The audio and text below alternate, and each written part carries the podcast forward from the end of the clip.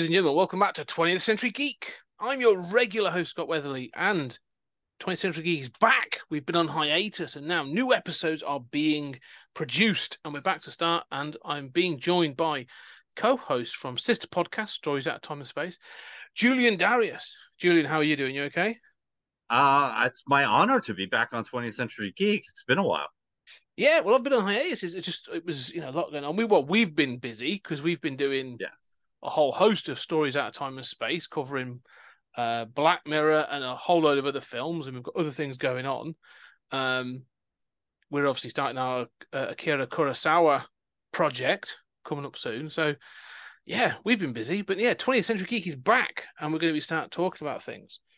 And really, what better way to start back than to talk about a genre that is quite possibly um, in the death throes of 2023 you know mm. um you know we're nothing if not on the on the pulse really with 20th century geek. If we are we're going to talk about superhero films.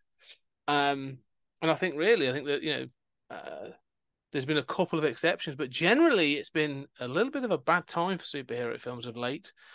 Mm-hmm. um they haven't you know they haven't been the box office blo- uh, blockbusters i think people were hoping for I don't know. I mean, I I think Flash is you know the best superhero movie ever made. Top um, of your top ten because that's what we're going to oh, do in the top ten. There it is. there it is. no, Miller I mean it's, it's it's true. We're sort of like at this turning point where these are not bankable blockbusters anymore in the same way, mm. and, and and really there's a kind of writing on the wall. Like the genre will probably continue, but you know, especially for a few years, but it's not really the same. Just kind of you know, throw some crap on the wall, it makes half a billion dollars. So yeah. Well, I think we got to a point where, like say, the content is so dense that, like, you know, and the options are so wide that, yeah, it just doesn't work anymore. And that's not to say what's what's interesting. I'd say is there are ones that are making money. The Spider Man, you know, across the Spider Verse, the Miles Morales Spider Man films, both done really well, but they're really good. They're animated films, and I think they sort of appeal mm-hmm. to a different audience. Um, so you do get those kinds of films, and you get like I think Guardians of the Galaxy Volume Three did well, but it's the end of a trilogy. It comes with a you know, mm-hmm. recognized IP. That's like, but yeah, all the new ones have really been have really been struggling, which is which is fascinating to see. Um, well, and I think one of the problems is they're clogged with stuff, right? Mm-hmm. So, like, you know, we'll, we'll talk about, you know, some stuff uh, from the classic era, but you know, going back to at least Batman Returns, there was a feeling that you know you sh- you shouldn't clog your movie with too many villains, right? Yeah. And but they continued in that mold with the next two Batman movies. And you know, really occasionally you get like a uh uh a Spider-Man or something where there's one villain.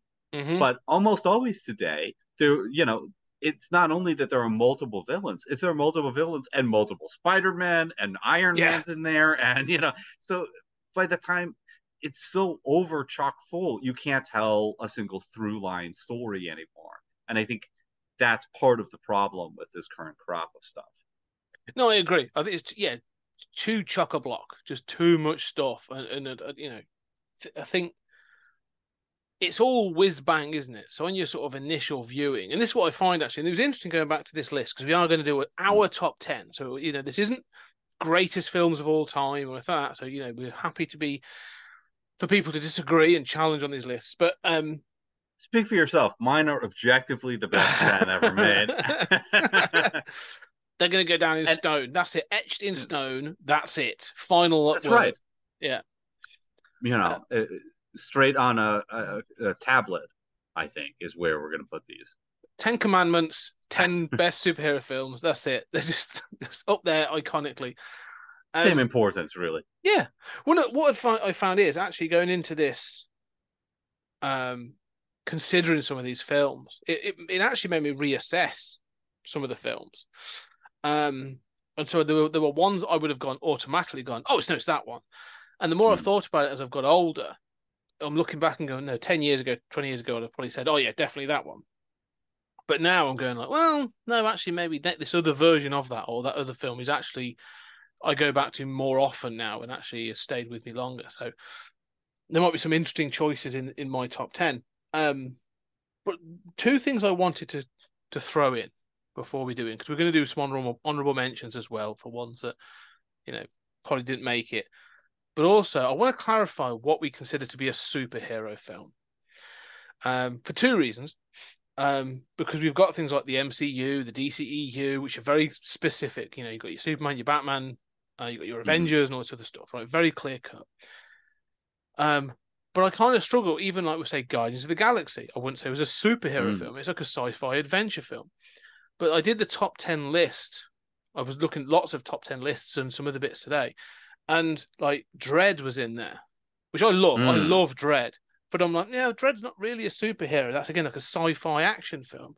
RoboCop was in there, and again, I'm like, no, RoboCop's not a superhero. Like, I agree with you about both Dredd and RoboCop. I think yeah. Guardians can could kind of get in there, but I would, you know, yeah, it does. Yeah, I think it sits, within, and... it sits within the Marvel universe. But right. yeah, those are the two not. So what where would be your lines? Is there anything that you'd say, oh, that is, and maybe that isn't, or anything like that? What would where well, do you? I agree with you completely about about Dredd and RoboCop. I mean, I think that it doesn't have to originate in a comic, mm-hmm. um, but I think if it originates in a comic that is part of DC and Marvel, right? Yeah. I mean, I guess I would probably take out, say, Constantine. You know, mm-hmm. I don't mm-hmm. think that that's really a superhero. No, I took um, him out of the list. And like, yeah, yeah, yeah. Not that that was going to be in the top ten. No, but, but know, I discounted um, those kinds of films. Yeah, yeah. No, I, I. So I think if it's if it's either DC or Marvel, or you know, like an obvious superhero sort of universe kind of thing, um, or it's clearly somebody with superpowers, right? Yes. Um, I think you could make a better argument for, say, like uh, Carrie belongs as a superhero than you could Dredd. Mm. Well, yeah, you could say that Carrie is very similar to, like, say, Brightburn, which is mm-hmm. that you know, kid gets superpowers and does you know terrible things with them. So yeah, I'd agree with that. I think that's um no different to say like you know, Carrie would end up in the X Men, surely. Yeah, yeah. Um, so yeah, and there's there's others I thought like you know, as you say, ones that didn't originate in um comics but would do like there's a film called Chronicle, um, yes. Which I say was a superhero film, but obviously, yeah, it's, it's a found footage one and that sort of thing. Uh, the the two I was going to throw in as a bit of a sort of a sideball, a curveball was, what are your thoughts on Ninja Turtles as a mm. being within the superhero genre? Um, and I was going to actually Constantine was going to be the one I was going to sort of throw in because I discounted him, but um, I would discount Constantine and I discount Ninja Turtles. To me, Ninja yeah. Turtles aren't superheroes. I mean, they're they're mutant turtles. You know? uh, I mean, you know, I don't know. It, but the thing is, if the Ninja Turtles were in the DC or Marvel universe, like Guardians, I'd probably be like, okay, close enough, right? Mm-hmm. You know. Um, but but Ninja Turtles never felt to me like superheroes. I mean, mm.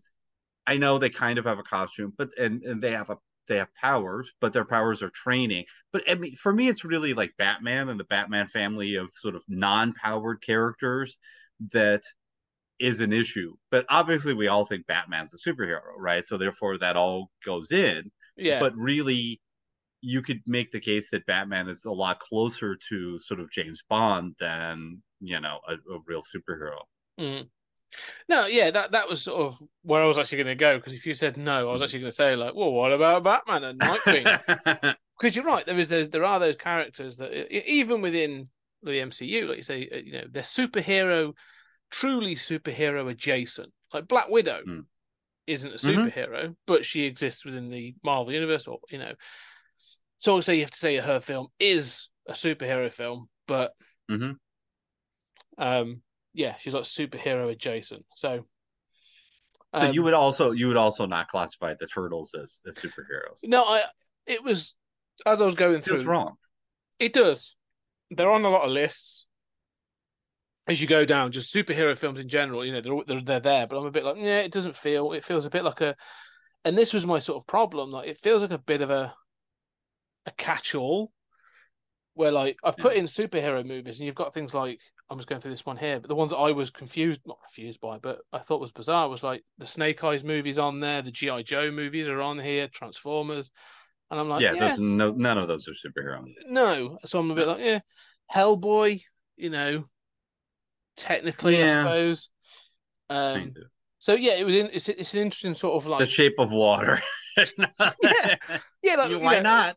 Yeah, it starts to I sort mean, of it's you know kind of a super villain, but it but it owes more to like the Universal monsters and like you know Creature of the Black Lagoon than it does superheroes, right? exactly yeah. You start to get into those things, and you know, um, As you're talking, I am desperately revising my list to take Secret of the Ooze out. Secret of the Ooze is not the worst of the turtle films. Let's be clear. Turtles in Time, the third one. Oh, was is- that? is even if you've never seen it? It's Did they ge- put? Did they put Bebop and Rocksteady in that one? no? That's the second. Well, no, they, they, they, they're not called Bebop, and- Bebop and Rocksteady, but there is a snapping turtle and a, a a wolf, like a timber wolf thing that gets mutated in two. And then no, they go back. They go back to feudal Japan in um Hmm. in three, and um Lots of meditation sequences and you know Kurosawa-esque shots of uh, cherry blossoms in bloom. yeah, you, you're not. Yeah, it's it's closer to Seven Samurai than you'd you'd be, you know, than you'd expect. Not in a good, not always in a good way. Um, but uh, yeah, it's an interesting one. Maybe one day we'll cover I'll cover off the Ninja Turtle. We'll do the Ninja Turtles retrospective because that's a really bumpy ride. That is. Hmm. Um, no kidding. but let let's get into. it. Let's start looking then at our top tens. We've got a couple of uh, let's say um honorable mentions, and I think my honorable mentions, I think you mentioned before, just to clarify some of these, are films that I really like, but I don't think I can justify putting them in the top ten. Yeah. um, you know, or I I I know they're really bad, but I still love them. Mm. Um, those sorts of things. So I'll let you go first. Well, for me, um, it, it's sort of stuff that yeah got edged out for one reason or another. Um, I, I would put uh, honorable mentions. I, I've got a few. I would put Brightburn and Chronicle both in there. I Mhm. could include either of them. I think they're both good movie. I think Chronicle's better, I but. I think yeah, yeah. you know, um, they're worth mentioning. But they're sort of deconstructive sort of things. I mean, you know, and you know, Chronicle probably, you know, you could argue that should get in there somewhere. Um, the first Spider-Man didn't make the list. Mm. Um, the Suicide Squad, the James Gunn one from recently, got edged out. I feel bad about that. I mean, I like it; it's really good. It's just it doesn't amount to an awful lot, you know. Um, I wanted to mention uh, the there's not a lot of Marvel on my list, which is not going to surprise absolutely nobody.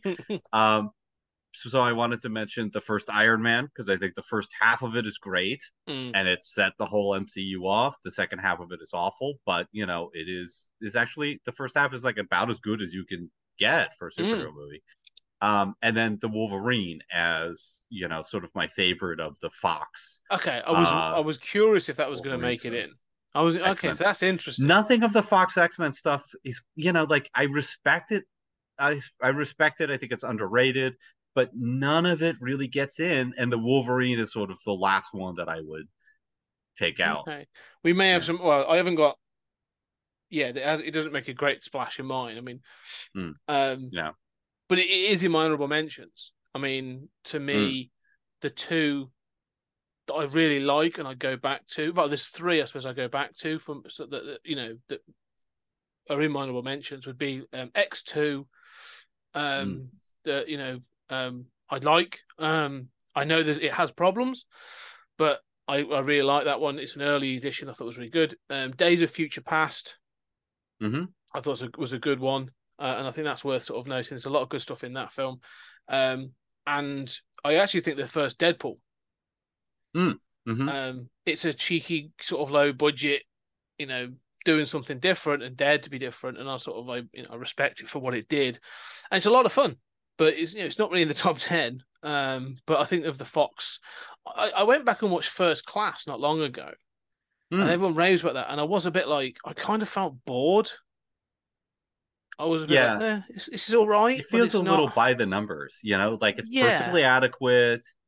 It's you know, it makes a few missteps here and there, but you know, it just feels a little by the numbers. Yeah, it's carried by a good cast. I mean, the cast aren't it very Yeah. good, but like it's really I, I got kind of bored. Um, so yeah, I agree with you on those. Um, the others within the MCU, um, I haven't really got, I thought about Iron Man. I haven't gone back and watched Iron Man in probably 10 years. Hmm. But one I do go back to quite a lot, but does just got, just got edged out, is the first Captain America movie.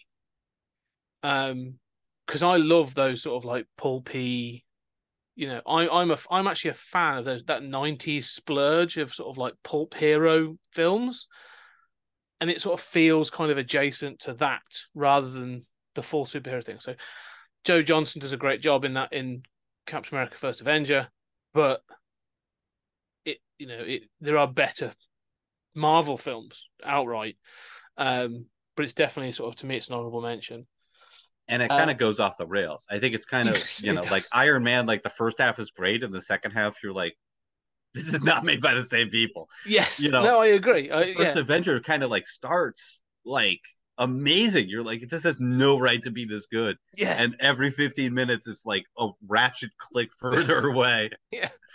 Yeah, the finale is kind of dreadful, to be perfect in retrospect. You go back and watch it, I'm like, yeah, all right. There's some really good stuff in this, but the yeah, the ending is they're a bit like, oh yeah, crap, we've actually got to have Steve like plow his plane into ice in order to get to the next film. All right, we better do that then. Um. So yeah, so that's sort of my thing from the from the MCU. Um, there, there may be more. There may be more. Um, you mentioned obviously the Spider Man. We'll get to that. Um, that I mean that's, that's probably it, on your list, yeah. Yeah, well, I, I, was looking through and I go through my list, but I was there. There are a couple that I know are. There's two I want to mention that I know aren't good films. Uh, are you talking Toxic Avenger? No, actually, no, no. I, although, yeah, that obviously is on this sort of like encompassing all superhero films. No, yeah. um, they are in that realm though. Uh, the first one is The Shadow from mm. 1994 uh, with Alec Baldwin. Um, this isn't on your list. It isn't on my list. No, no, it's not okay. in the top ten. Um, I kind of love that film. Um, mm-hmm. It's it's a mess, and um, some of the you know it's got weird like humor moments in it that like just don't work. And, and but Alec Baldwin is brilliant. Like you watch him mm. in that, and you are like, yeah, how did you not get cast as like Batman at some point? You know, you got passed over for Val Kilmer. That's weird. um, and the other one is a film that I know many people don't like, um, but I will happily watch, and I watch not frequently, frequently, but it's it's I need to watch it again soon. Um, is Spawn, mm. um, Michael Jai White, John Leguizamo, um, uh, who else? Um, yeah, there's some some big names in that thing. Um, it's good. It's it, oh, it's not good. It's terrible, but it's got some awful CGI in it. Um, but um, yeah, it's one of those films. I'm like, no, I, I will defend that film because you know it is what it is. Um, but mm-hmm. that was sort of edged out. Any terrible films that you would sort of well throw out there? I, I, there is one other film that got edged out that I need to mention in my honorable mentions, mm. and it's going to shock you. Um, it is Superman seventy eight. Oh, um, which obviously I love. Okay, mm. you know, like I I have toys that look like the Superman seventy eight characters. Okay, um, having said that, uh, I think it, it, it hasn't aged as well as we think it has. Um, oh no, it was really it was really important for doing Superman, you know, well, and doing you know a sci-fi version of Krypton, you know, and it was you know, look, it's classic, but I think that you know it, it hasn't aged as well as we like to think, and it's got a few bumpy moments in there that hmm. I mean, it's it's hard to show somebody now. Um, so yeah, that got sort of edged out to number eleven. So yeah, okay, that's interesting. Ish. Yeah, yeah, we'll see. I think there's going to be some interesting ones as we go through these that we're going to be like, you know, you and I are going to be like, really? You're probably, mm. I think your list might even be more actually like classic than mine because I think there's a few mm. on hmm. mine where I'm just like, no, I just really love that film and I think it's ace and I think it's massively underrated. But um, okay, so so real quick, what do you think would be in the running for the worst superhero movie of all time? And and I have to say, Ghost Rider and Ghost Rider Spirits of Vengeance have to be and, and like truly, truly like astoundingly painful yeah to watch. Those films those films are sort of yeah, the, the, what's interesting with those films is the first one is bad verging on dull which is Mm. a real crime. Um and so yeah i think the first one is is dreadful. Like there's a couple of moments of like crazy nick cage where i'm just like okay i'm down for this but like you know other than that. And i loved the advertising for the second one spirits of vengeance where they were like no we've gone all out. This is crazy. This is the guys that made Crank. Like, you know, this is going to be hmm. super cool. And then you get to it and you, the trailer looks amazing, you know. And then you get to it and you're like, none of this makes any sense. Which Nick one is Cage the one is- with the like Ghost Rider from the past? That's like a, a Sam Elliott, that's or- the, the, the first one. He has he rides a That- horse. that's the okay. That's the first one. The first one. yeah. and that climax has him riding with that that guy, and they're keeping pace, even though he's on a one's on a horse and one's on a motorcycle. Well, it's a fire horse. Let's be clear, it's a fire horse. I- but yeah, I know what you okay, but they they keep pace through the desert, and then at the end of this long travel sequence, He he just says, "I leave. I'm not Yeah. gonna." You're like, so why did they go together? It's like the most. It was one of the most incoherent things I've ever seen in I've movie. I've never understood that. I love. I'm so glad you've said that because it's it's sort of they made that and they were like, right, we've got um Johnny Cash's Ghost Riders in the Sky. Um, we've got Mhm. like a rock version of that. We're gonna use it, and what we want is, yeah, we want this image, and so like that's the the the only reason we're doing this. And then like Sam Elliott gets to the end, he's like, well, I'm off now. That was fun. Um, yeah, good luck. right. Yeah, it's bizarre. And the second one has him urinating fire, um, and turning. I, I like the fact he can turn any vehicle into like a hell vehicle. That's kind of cool. Mm. And he can spit bullets and stuff. But it's it's sort of it's incoherent. Like it's beyond incoherent. Like it's it's awful. Yeah, I agree. Yeah, these were the days when when the, don't never forget. This is why we have an MCU. Yeah. It's because you could do things like Daredevil and fucking Fantastic Four and Ghost Rider and turn substantial profits. And that's what made companies say, "Sure, we'll loan you a billion dollars, Marvel, to make Yeah. crummy movies with B-list characters." So yeah, you, uh, I, we have I, Ghost Rider to thank. Yes. There's two others that really I I legitimately hate. Mhm. The first one is the you said the Fantastic Four, but it's the Fan Four stick, you know, the Fantastic Four, but they've got the four as the A in Fantastic. Oh, the the recent one, the yeah. yeah, I yeah. think that's a perfectly good movie. Oh, it kind of grates on me. It's so bad. Like it just grates on me endlessly. I don't not not even the fact it's not like the That's Fantastic the Four. Josh Trank, right? Yeah, it's Yeah. just the fact that it's sort of like the film's just goes all over the place. It's sort of I find it grating, uh, almost unwatchable. Mm. The other one is going to be an interesting one um, for a reason we'll come to, but is Blade Trinity, Mm, um, which is the third of the Blade films. It features uh, you know Ryan Reynolds is in it. It's one of his sort of like one of his sort of you know make made roles in the early 2000s or mid 2000s. But Jessica Biel in it. Like the cast is all fine, but what's hilarious is like the story's terrible. Um, it's got Dracula in it, or a Drake as they call him, because he's got to be cool. Um, and uh, Wesley Snipes didn't want to make it, was um, contractually obliged, and is routinely like, you can see he's trying to blow takes that like they're just like, oh, just, we'll, just, we'll just use that one and move on. Um, but Ryan Reynolds, like um, Wesley Snipes, like you know, notoriously didn't like Ryan Reynolds, and so Ryan Reynolds is trying to sort of Mm. fill the screen with his humor and all this other stuff. And it's sort of so badly pl- placed. The story's awful. Um, it's oh, it's so dreadful. It's got Triple H in as the wrestler, um, as is the one of the villains. It's just pot. Yeah, it's dreadful. I even I even we did a on for Comics in Motion. They do a, a comics Mm. on trial, and I was Mhm. prosecution for it, and I was just yeah, that, I, I, I despise that film. I really do. Um, so yeah, that they're the two that I really sort of like that really just uh, like you know grate on me. I have Um, to confess, I, I have not seen any of the Blade movies. Um, I, I yeah, we'll get into them because I think you know one of them in particular sort of is is a is a favorite of mine.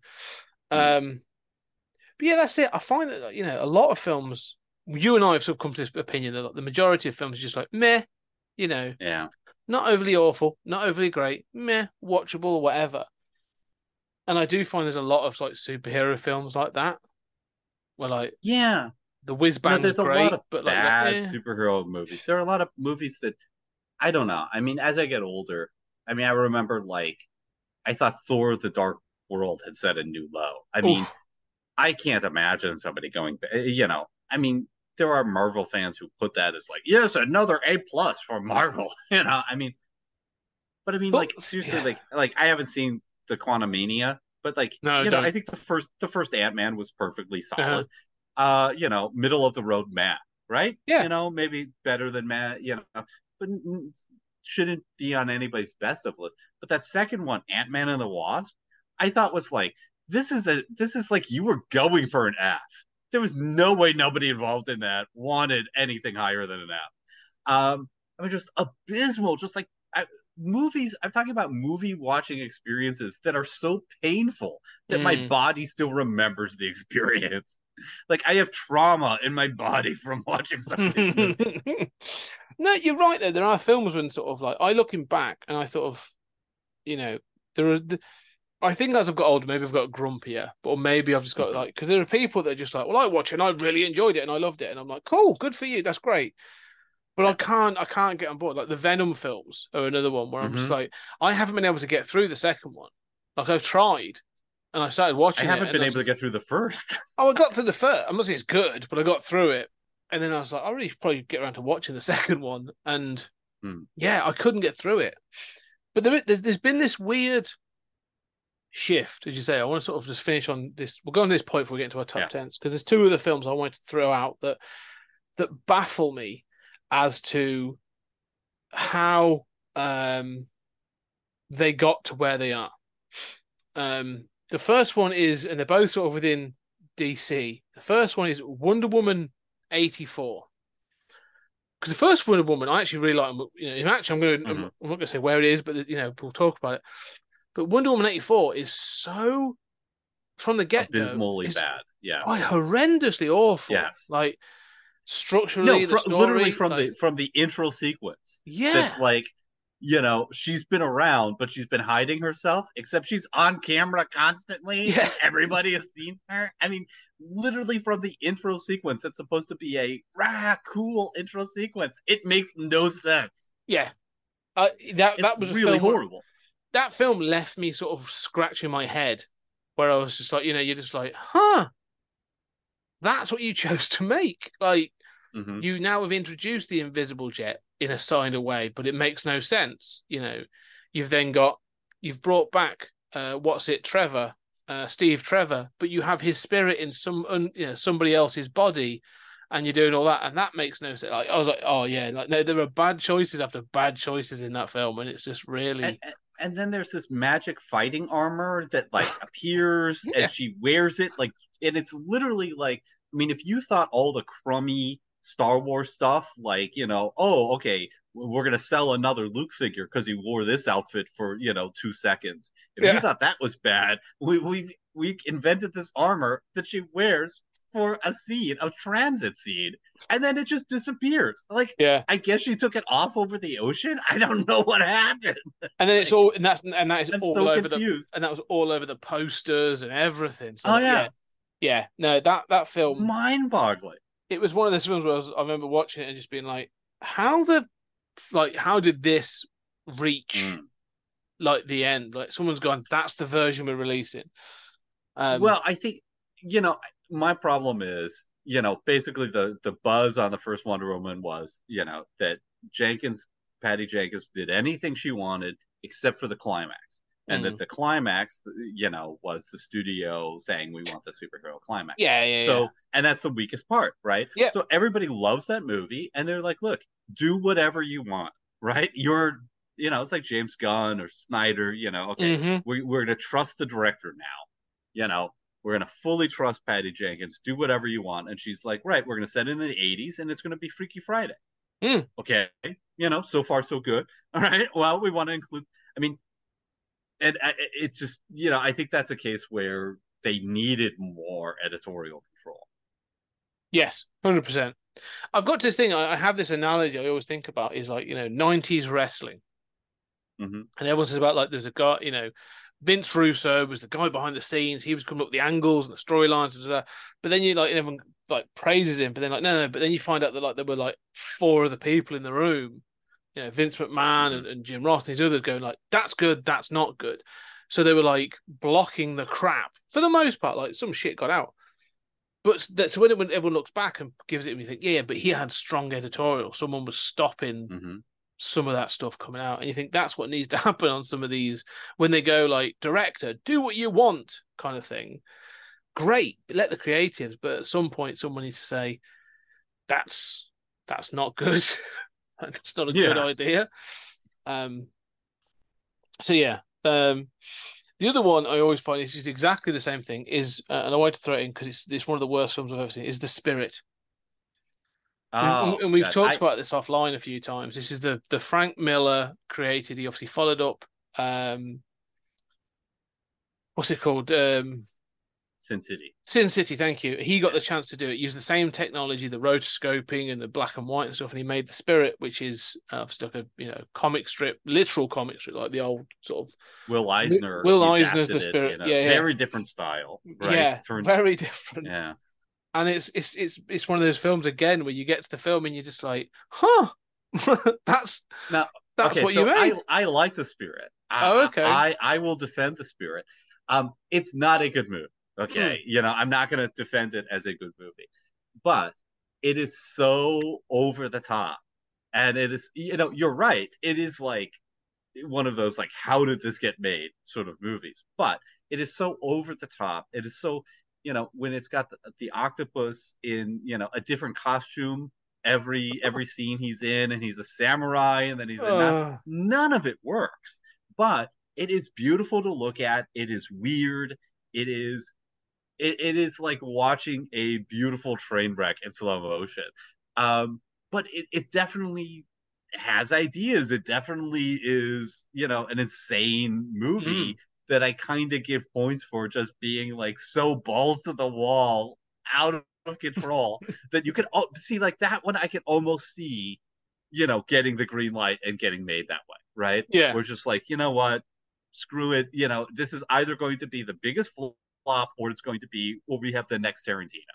You know, as like you know Richard Rodriguez crossed with Tarantino, crossed with you know somebody on acid. You know, like yeah, this is you know, and I could see there's an alternate universe in which that movie just inexplicably did really well.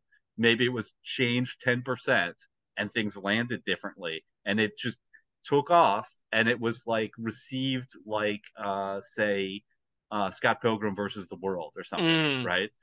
Where it's just like it's weird like Scott Pilgrim versus the World works better than, you know, for sure the spirit, but it's got a lot of oddities that don't really make sense and you know but it it, it kind of got in under the wire as like it's cutesy, right? So yeah. like if the spirit just kind of got taken a little differently, there's another universe in which it's like Frank Miller's the next, you know, uh, indie darling it's his it's his masterpiece. I mean, it has a good cast. So it's Samuel L. Jackson, mm-hmm. Scarlett Johansson, Eva Mendes. Like, yeah, it's got some interesting people in. But yeah, that, that film always baffled me. That one of the first times I watched it, I think I've seen it twice. But the first time I watched it, you are mm-hmm. like, you're so sort of gobsmacked by what's going on that you're just like, oh, wow, okay, cool, um, right. Uh, not not a superhero movie, but worth mentioning is you know earlier when we were talking about like the shadow, it would be Dick Tracy. Uh, I have yes. so much love for Dick Tracy. Yes. And it gets criminally ignored, but not a superhero movie. No, no, but I agree. Uh, there's a whole that whole pulp era um needs, you know, I think uh yeah, the Dick Tracy film. Um I like this there's something as a bit of knowledge. Um mm. Warren Beatty still owns the rights to Dick Tracy. Mm. And what he does, just to ensure he keeps the rights, is every couple of years he makes an independent film, releases it in two local cinemas nets where he lives, um, and then keeps them in a vault. so no one's ever seen hmm. them. That's it, and it's made made sure that he's maintained the rights to Dick Tracy uh, since the '90s when he first acquired them. So, like they're literally waiting for Warren Beatty to die so that they can get the rights to Dick Tracy back. Wow. Yeah, um, he's very protective of those uh, those rights. Right, let's get into it though. Let's pull the the pull the trigger on this, um, and do our top, Top 10. 10 lists. Yes. Yeah, this is going to be interesting because I think this is going to be quite varied. Um, go on, I shall let you. You're the guest. I shall let you go first. What is your number ten? In the number 10 spot, we have uh, a movie to which I know you will not have an objection, uh, which is Tim Burton's Batman Returns. Um, Ah, yeah, Now, now beloved by many others, perhaps more than than me. I do think that it is overclogged. I do think that it, you know, sort of starts the bad trend of having too many too many villains. Um, on the other hand, it is such a delightful bit of Burton-esque craziness. Uh, some people will say it's better than the first. I don't agree. Um, but I will say this: it still has the best Catwoman and Mm. consider what a shock it was you know in night like we've talked about like the happy meal incident right? Like what a shock it was to have danny devito as the penguin and you know michelle pfeiffer dressed in s&m wear. Yeah, you know, like what a shock this was to the american system. Um yeah. And Warner Brothers, for and Warner Brothers for the fact that they were like, yeah, we've got like a Happy Meal deal, and all these other sort of like companies are coming in for sort of licensing deals. So what's the film? yeah, S and M Catwoman, Monster Penguin, and uh, Child Abduction. mommy can i get the cat of nine tails with the happy meal Yeah, yeah, it's a good film. I, I, you know, it's gonna. Well, it's one of those that sort of like I think about often. Um, Mhm. you say, is it better than the first one? And I, I um and ah about this a lot. Um, because I think sort of the first one is obviously so iconic and that, and obviously you got Jackson. We'll talk about. It, I think. I think we're going to talk about. It. But this one, there's something. I think this. I think this is. Uh, you say, is it better? It's this thing of I watched Batman Returns like almost every Christmas. Like it's become like a weird sort of alternate Christmas film. But I would say I think Danny Elfman's score for Batman Returns is better than for Batman. I, I can I can just listen to that score, um, you know, without anything. I think it's a wonderful, wonderful score. Um, yeah. Um, sticking with dark, so I'll go for my number ten. Um, and auteur directors adding their own spin to things. Mine's a bit of a, left field one. Is Blade Two, which is directed by Guillermo del Toro, um, and um, I, I, just know. There's a, there's something about this film that is sort of of the Blade trilogy. It's the best one. The first one's got possibly the the best opening scene. Um, but this is where like Wesley Snipes is like fully invested in the character. Guillermo del Toro's sort of like style is on screen. Um, they're going for something. It's got a great cast. Um, it's yeah, it's it's just a it's a quite you know it's it's darker. It's got that sort of same weird aesthetic that he eventually ends up using for like Hellboy and and those kinds of things. Um, and so yeah, I was, it's a really good, enjoyable film for me. I think it's one of those films that sort of doesn't get enough attention, has been sort of forgotten about because of everything that's come since. But it's one of the ones that you know everyone talks about Blade as sort of setting the, the, the template, but the success of Blade Two is really what the people are like. Oh, we can do that with you know with X Men and that sort of thing. So I think um, yeah, for me, Blade Two is just up there as a uh, an underappreciated gem, but it's a it's just, you know it's not because it's because it's not as well. We're going to get into like your regular heroes. I think sort of you said about Mm. costumes, all this other stuff. Like it's it's a bit different, but definitely say a superhero film. Yeah, yeah, yeah. And I'm a and Guillermo del, del Toro is, is amazing. Mm. Um, so what's your number nine? You gonna switch off? Uh, yeah, let's switch it up. So my number nine, we've sort of touched on, um, and I think about this one. Um, it's Wonder Woman. It is the Patty Jenkins Wonder Woman. Um, and again, I know that the end of it is. I recognise that the end of it is a little bit. It's, it's the thing is, you say it's you know, oh, it's a standard superhero affair. We're going to come across that a lot. So I was like, I, I can't discount it. I find that the ending, although it's overly played, kind of works. You know, you got the sacrifice of Steve Trevor. You have um, you know, the fighting of Ares and the sort of the reveal. It's all fine, but everything before that, I think, just works. There's such chemistry in this film between sort of Chris Pine and Gal Gadot and some of the characters, and you have the whole thing with World War One, where they sort of like it feels like um they've you know they've they've not given in and just gone you know oh she's going to wear bright red and all this other stuff. Like you know she's they're going to keep it uh, gritty is probably too much of a too much but like they've maintained an aesthetic that keeps it grounded. Um and so yeah i just think this is a really successful entry like if this is you know this is your first chance to do to do wonder hmm. woman mm. to do a real sort of solid female superhero this is a fantastic uh, entry. Yeah, I agree, and it's for that reason why Wonder Woman is my number nine too. Hey. Um, you know, so uh, yeah, I surprise, surprise. Um, yeah, I and I, I would say, I mean, I think nothing works about that that climax. I mean, mm. yeah, you want Steve Trevor to die, but I mean, the whole Ares thing. I mean, none of that stuff works really. Uh, I think it's embarrassing. Having said that, you're right. Up until then, it's astounding how well things work um, Wonder Woman going over the top, mm. you know, in the trenches. Um, you know, it's a, it's a moving moment, mm. you know, and she's and and it's also not a cynical movie. It's a no. movie where she says, you know, they're people. We have to save people, you know, um, that has that more even than than the classic Batman and Superman films has that sort of naive optimism, you know, um, that a lot of people look for in, in superhero stuff.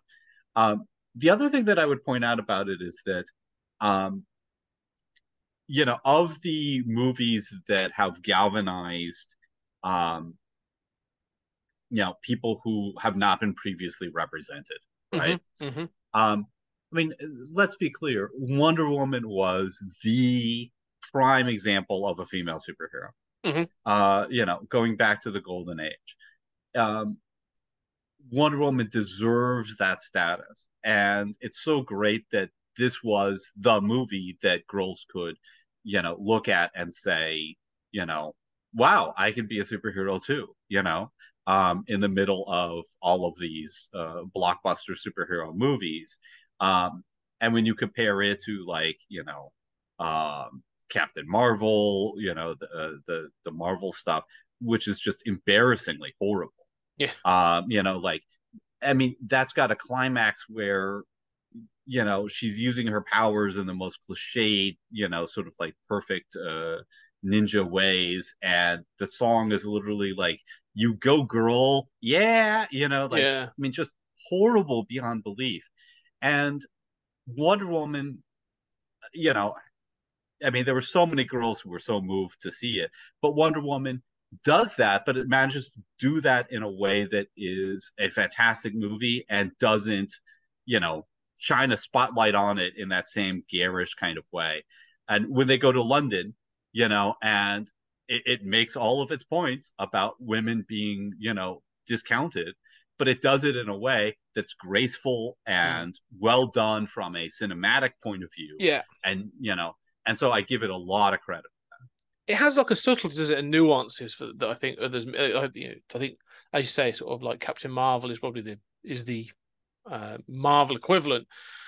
But again, I think sort of there's an element of, um, and uh, you know, I'll, I'll tread carefully like this. They think of the strong female character, sort of like Miss Marvel or Captain Marvel's very much just sort of like you know I'm military and therefore I'm badass. It all feels very sort of like you know. Um, if anything, I even say like you know Miss Marvel could be just there's there's nothing to distinguish her from being a male character. Like they don't accentuate her as being oh yeah you are a female, so you could easily but you could easily transplant that with a, a guy. It would I don't think much in that story could change. You know you could still play the same story. Wonder Woman, as you say, sort of like introduces her into you know early 1900s society and highlights the misogyny and all those other things way more successfully. But then literally follows it up where you have a squad of soldiers sort of like watching her go over the top and they're inspired by her to be like follow. Mm. and it's a like you say it's a moving successful scene. So yeah it's it's, it's a much much more um nuanced and successful version and as you say it, it feels if you were given one opportunity to do that for Wonder Woman, it, feel, it just I feels it's a success for that character. Um, which is yeah. So White's number uh, number number nine for me. Right then, go on then. Hit me with your number eight. Okay, number eight is a Marvel movie. Uh, one of only two Marvel movies on my entire list, uh, and it is Spider-Man Two. Um, mm. I have a lot of respect for the Sam Raimi Spider-Man, mm. uh, and I would even defend the third one as you know having its moments and nowhere near as bad as people think, and carrying through the whole Green Goblin thing. As I really went back and thought about them, though, it was two that stuck with me, and and I think the problem is that one's the Green Goblin is so terrible in one. Mm-hmm. I mean, just like looks terrible. I mean, Willem Dafoe, I enjoy watching, but I mean, the acting's off. Like, I mean, it's so arch and over the top. It doesn't belong in the same movie. Um, and you know, so I mean, I admire one a lot. Three is obviously a bit of a mess. Yeah, it's got some real highs, but it's really you know, uh, you know, too much a jumble of stuff. And two is really the sweet spot. Um, and and I think that you know more than any movies of this sort of period, right, where sort of bat the Batman movies have died down, and this is this sort of like Marvel's coming into its own with Blade and X Men mm-hmm. and Spider Man, and then there's that like second wave with the you know the genius of Ghost Rider and you know the the um, Fantastic Four movies and stuff like that, and all of that leads into the MCU stuff. It of that early wave, it's really the Raimi Spider Man movies that that are amazing and managed to capture that movie magic. Yeah. And I think for the first time, even amid a glut of of um, what we didn't realize was the the floodgates opening, but a glut of um, Marvel movies all of a sudden. It was the Raimi ones that had that movie magic that showed that you could really do a movie on par with the classic Superman and Batman movies. Um, so yeah, kudos to him. Yeah, no, I I, I agree, and you know, two does appear on my list, but we'll get to that in a moment. But um, okay. what I would say is, uh, I know 100 percent great, and two is almost like one still has it's like uh, there's a transition of Raimi, like there's a maturing of, of Sam Raimi because I, I I I like all of he's one of those people that I always watch his films. I've watched like The Quick and the Dead, I've watched Darkman, and you can what you know you watch mm. those films and, he's, and was it um um did the crime one as well um which I forget. But and the gift, he's doing those other films, and you sort of, you go, oh, cool, he's got, he's got, you know, I like his films. But you don't watch, you don't watch Darkman and go, that's the guy I want to be doing Spider Man. Like you know, like you know, I love Darkman. Oh, yeah. Darkman's it's an interesting film, but like it's an odd jump, yeah. and I feel that that first Spider Man film still has um spatterings of that sort of Darkman director in it. And mm-hmm. I think mm-hmm. he went off and he did a couple of other things and sort of like, you know, he matured and he came back and he, and Spider Man 2 just has much more heart and, um, uh, what's it, Molina, who plays Doc, uh, you know, Doc Ock, you know, is, is, um, mm, his performance really is great, is really good. Yeah. And it, and, you know, but you still get like, he, you know, the Raimi moments, like when he's, um, when Doc, Doc Ock is unconscious, but his arm, the, the the arms come hmm. alive mm. and attack everyone in the uh, the surgery in that thing. It, yeah, it just it hits those moments, but still, it has some really fantastic moments of um, like uh, pathos and nuance and stuff. And I think it's yeah, it's it. I think it's it's it works in the same way for me at least at that point the same way that wonder woman does where you go like right this is the spider-man film like it's going to have mm-hmm. the moments like this is the one where he stops the train you know and then yeah. sort of hold them all over and all this other stuff like moments like that are just iconic like it's classic like you know that is a spider-man moment and he's brilliantly cast as, as spider-man mm. i mean you know i remember when that casting came out and it was like yeah, if anything, that's a little on the nose. Like that yeah. is that is the exact guy you yeah. Want. And you know, I mean, it's like we we hear the casting of like you know, Superman. You know, we just had a reason, and it's always like, why would you cast that guy? Like, mm. I, I hope it works, right? But like, why would you why would you cast that guy? This was one of those casting moments where it was like, yeah, if if Wizard ran a poll, that's the guy who should definitely be. And to to this day, nobody could beat him as Spider Man. I mean, you know, he's he's just the guy. Yeah. No, I, I think I think more. You know, I I enjoy the Sony Marvel. Sony slash MCU mm-hmm. Spider-Man films. I think the trilogy is doing is fine. They're overstuffed and there's a lot going on. But in that, in the you know, in the latest one, like No Way Home, mm-hmm you know, not to spoil anything, but I mean, the the moment that those, you know, the cameos were revealed, and you have an older, um, you know, Tobey Maguire, Peter Parker coming in, like that was the cameo I was looking for, like, and it works. Yeah. And you're just like, oh man, yeah, you were. That's the Spider Man I'm, you know, I'm looking for. So, um, yeah, no, you're right. It works so well. It's a wonderful film. Um, what's your and, number eight? Uh, very different and probably a little controversial from a superhero point of view. Um, but this film means a lot to me. It kicked off the glut of pulp hero kind of sort of things uh, during the 90s. Uh, it's The Rocketeer. Oh, wow. Yeah. Good call. Um, I I love that film again. That's like you know great casting. The fact that they kept the film so much like um, um Dave Stevens comic. Yeah, it, it yeah. looks like it. They kept all the bits and pieces. Um, it plays like a pulpy film. Like you've got Timothy Dalton playing a smarmy Clark Gable or Errol Flynn, who turns out to be a Nazi, and you've got all these guys.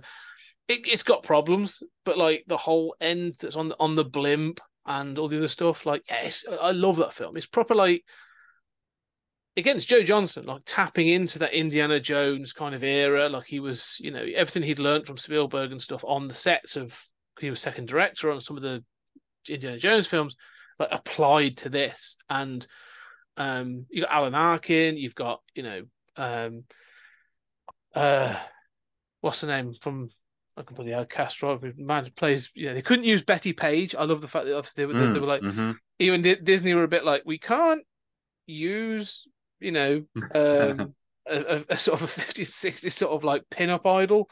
So we're gonna have to rename her. Um, but um, yeah, it, it's just such a such a great film. Um, as you say, you know that sort of lets to do Dick Tracy and the and the the Shadow and the hmm. Phantom and all that kind of stuff. Well, I remember seeing it at theaters. Uh, you know, I was a big fan of it at the time, um, and also really wanting to support comics movies. You know, yeah. at, at a time that, that really mattered. Um, yeah, I, I, the Rocketeer, you know, is one of those movies where I sort of like have a soft spot for it, but I don't know how good it is. You know, um, fortunately, at, at, some point we'll cover that on uh, Stories Out of Time and Space, mm. right? Because that's you know actually could be classified as sci-fi. Um, so there's no reason not to cover that. But yeah, I mean, every time I've seen it, I've thought since then, or I've seen parts of it on TV or whatever, I've thought, yeah, I don't know how good this really is, but uh, but I do have a soft spot for it. I know what you mean. I, I, you know, it's one of those that sort of. I think there's a there's a nostalgia for it more than anything. It's sort of, um, it was it didn't. It sort of did okay in mm-hmm. the early 90s 1991 it came out and it's one of those films i always wished had done better because i was always like oh man i want to i want to see as a kid because i really want a sequel to that film um it made me go off and read the comics like that was it like then that's when i went and when i got into comics i was like oh i saw the rocketeer and i was like that's awesome so it was successful but to me it's sort of like a it's an entry point film as well like it's a you can play it to the kids there's no worry about um you know, it, it, sort of you know upset or offend anyone. It's it's sort of it's very mm. safe, but it, it works for me. It's a fun sort of Sunday afternoon adventure. It's almost like a perfect example of that. Yeah, fair enough. What um, was your um, number seven? Number seven. Okay, we've already talked about it. Spider Man Two. Yeah, was mine. Was well, my number very seven. close. Yeah, yeah. Um, and for all the reasons you said, um, it just works. It's a standout film. Um, and uh, yeah, rightfully up there. What about yourself? Uh, my number seven is uh, having done Spider Man 2 is Superman 2. Um, now, recall Superman 1 is, is on my honorable mentions. Mm. Uh, Superman 1 has a sort of like classic three act structure, right? Where it's like Krypton, uh, Smallville, Metropolis, right? And the Metropolis one kind of like stretches and you know, but Superman one has you know so obviously the silliness with the nuclear missiles and Yeah. you know kind of like it, it kind of falls apart in that Metropolis section a little. Um, but Superman 2 is such a class. I mean, look, obviously everybody loves Zod, right? Mhm. And this is the Zod. Forget that crummy, poorly acted Mhm. Zod from fucking Man of Steel. You know, or I'm wearing an armor. You know, like fuck you. Um, you know, this is the real Zod. He he just dressed in black. He does, you know, Yeah. he's a Superman. He doesn't need to wear fucking armor. Just like Clark Kent doesn't need to, you know, look like he, you know, is a professional wrestler. Um, you know, and they here's what it does right. I mean, the first half is all the downward motion. It's a two act play. The first half is all downward motion. By the end of Act Two, by the end of Act One, Zod has taken over the United States Yeah. of freaking America. It's in the White House. Like all you know, like think about like the uh X Men movies, right? Like the whole point of the X Men movies is Magneto is a threat. M- you know, mutants are here to stay. They're going to overthrow civilization at some point. And in X3, they're like, right, we've got to finally show that Magneto's going to move a bridge. You know, like, yeah.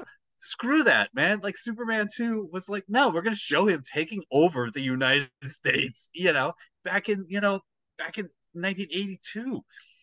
And so that's number one. And then at the end of that first act, Superman has given up his powers and he's hanging out with Lois Lane and he's bullied. And Mhm. it's clear that Lois doesn't love him anymore.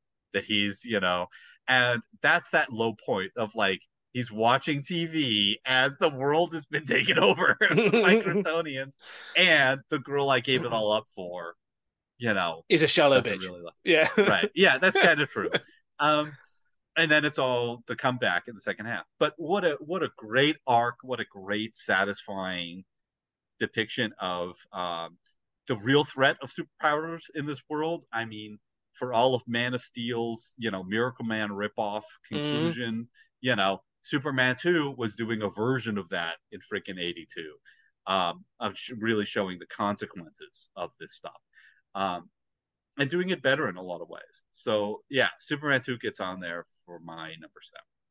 question then on that because I, I I do like that film. I do. It's fun and um, uh, what's it? Um, Terrence Stamp is Mm. wonderful as Zod. I mean, you know, that whole kneel before Zod is just sort of you know uh, iconic. Um, and I love the costumes. What you know? What about your point? Then? So, which version do you Mm. think is superior? Then I go with the original. So I Mhm. mean, I've seen the Donner cut. Um, you know, the problem with the Donner cut is it takes the ending from Superman one. yes. So originally they were shot, you know, at the same time. yeah. Um, and the idea was they were going to save money, and then they ran out of money, and so and they didn't really have an ending for Superman one. How you could do this? I mean, like it's so stupid. Imagine we're going to shoot the first two movies. We don't have a script yet yeah. it's so stupid. But uh, so they basically took the ending to Superman 1, Superman 2, and used it as Superman 1. So as a consequence, in order for the Donner cut to work, you have to you have to have Superman in the world, right? Because you have to imagine Superman 1 happened. But you also have to imagine Superman 1 didn't happen because we're going to reuse the ending. You just sort of have to accept it's a yeah, it's a sort of it, this is a a Superman story. Like yeah, you know, he's Mhm. arrived, he's done stuff, and now we're here and, and move on. So I know what you mean. Um, the Donner cut, yeah, is is unfortunate. Uh, it's a nice example because you get sort of you know of alternates, but I agree that the theatrical version is a much more satisfying film. There's some stuff with Lois with the with the Niagara Falls Hmm. you know honeymoon stuff that works really well and that Mm. you know i think it's really cool it, it happens differently that stuff is more interesting to me than the than the climax of uh you know the donner cut but no i'm i'm an originalist uh Yeah. know. No, it's interesting. So I- what- I, agree. Um, what's your number seven or you just did number seven we're, we're yeah number six number six? Um, okay that's Well, That's it's your turn, me, then. right? Yeah, so you go for it once. What's your number six? okay so this is going to surprise you um this is uh the joker 2019 Oh, ah, Joaquin, the Joaquin Phoenix one. Okay. Uh, I now I know it's seen as an incel movie. Uh, put that aside, right? I mean, that's a little like blaming Dark Knight for the Aurora mm. theater shooting, right? I mean, put that aside. This is a spectacularly well acted, you know, well choreographed, well directed, well written. Um, you know, the music, you know, is top notch and was incorporated into the filming in a way that, you know, had never really been done before.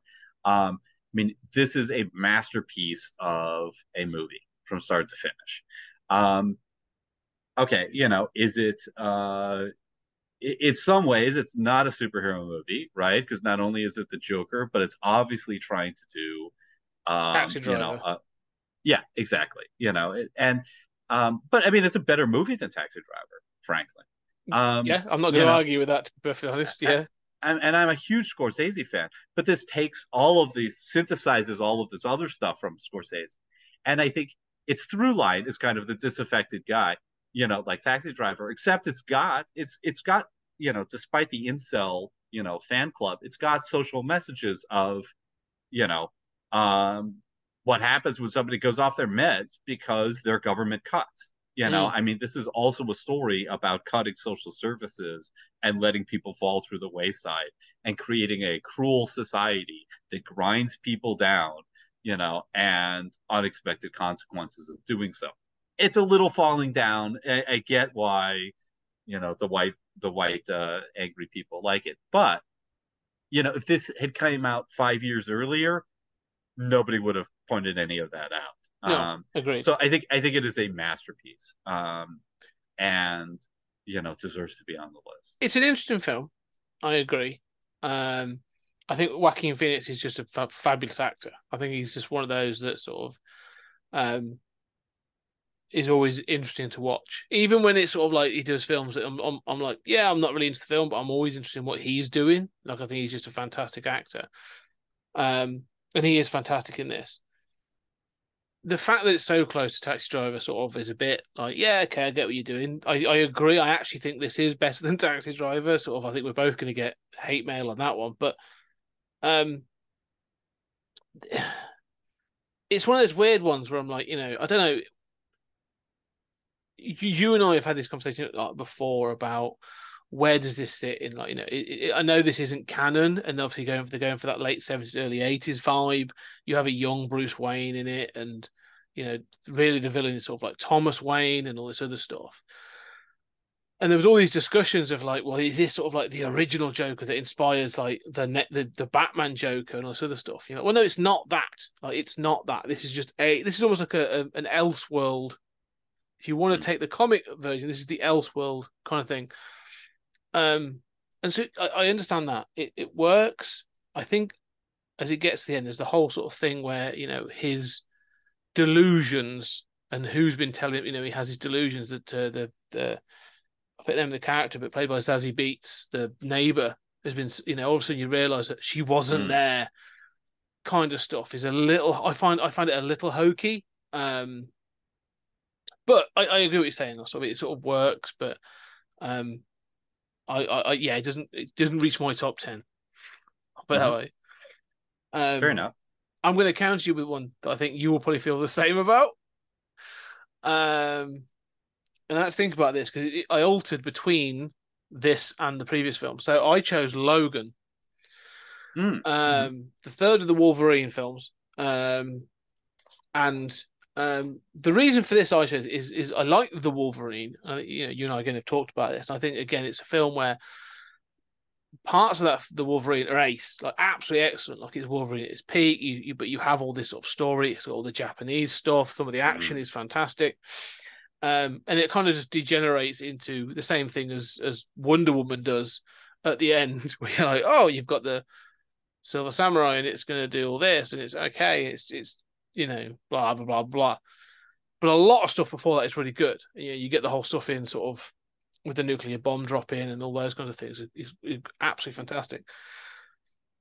But one of the things I love is um, I I love Unforgiven, the um, the Clint Eastwood film. Clint Eastwood. Yeah, yeah, and and the reason I like Logan is that you know one of the things we've said before is like letting that story play out. Like you know one of the things about superheroes in particular is they're sort of caught in the second act all the time. They're always going to be a certain age. They're always going to be on the adventures. Um, so to have a film sort of set in that sort of timeline where it is like, now this is the end. Like this is like things have sort of gone to shit, and everything's at their lowest, and this is how it turns out. Um, and I, I, just love the fact it's grimy and it feels like you know this is Hugh Jackman. I think gives a great performance. I think it sort of feels like you know he obviously cares about the character. Um, but just having this thing of like, yeah, he's you know we've we've seen him at his best. Like this is him when like actually he's now suffering from adamantium poisoning. He's got all this stuff going on, and he's going to have to deal with this stuff, but keep his humanity. You know, as he meets people on the road. Um, I just yeah, I just I think it's a fabulous film. It's Beautifully shot, I think that you know the cast are great. Um, the the young girl who plays sort of Laura is really good. This is one. This is like her first film. Um, you know, uh, Patrick Stewart coming back sort of like again for that guy's just got so many mm. roles he can just play until he's dead. Um, uh, he's great. So I, I, just it just works for me, and it sort of it, it has those emotional beats. I think um, I was looking for. A sort of like you know, for for a trilogy that starts with X Men Origins Wolverine, but to end with with Logan, that's kind of a success, and I think you know in itself. So yeah, so Logan is my number six. No, I respect I respect that, and I and I think that Logan doesn't really work for me. Mm. Um, I want it to work for me but I just feel sort of it just doesn't click, and it, it it leaves me sort of not feeling nonplussed and sort of feeling like I see what that scene was doing. It was decent version of that, but mm. you know I'm not moved by it. Um, it feels just kind of like, well, this could happen. You know, I mean, I like the mentorship between him and the girl, um, but I think in most ways it doesn't feel like really a swan swan song to me. You know, it feels like well, this is just one more adventure. You know, mm. that's my opinion.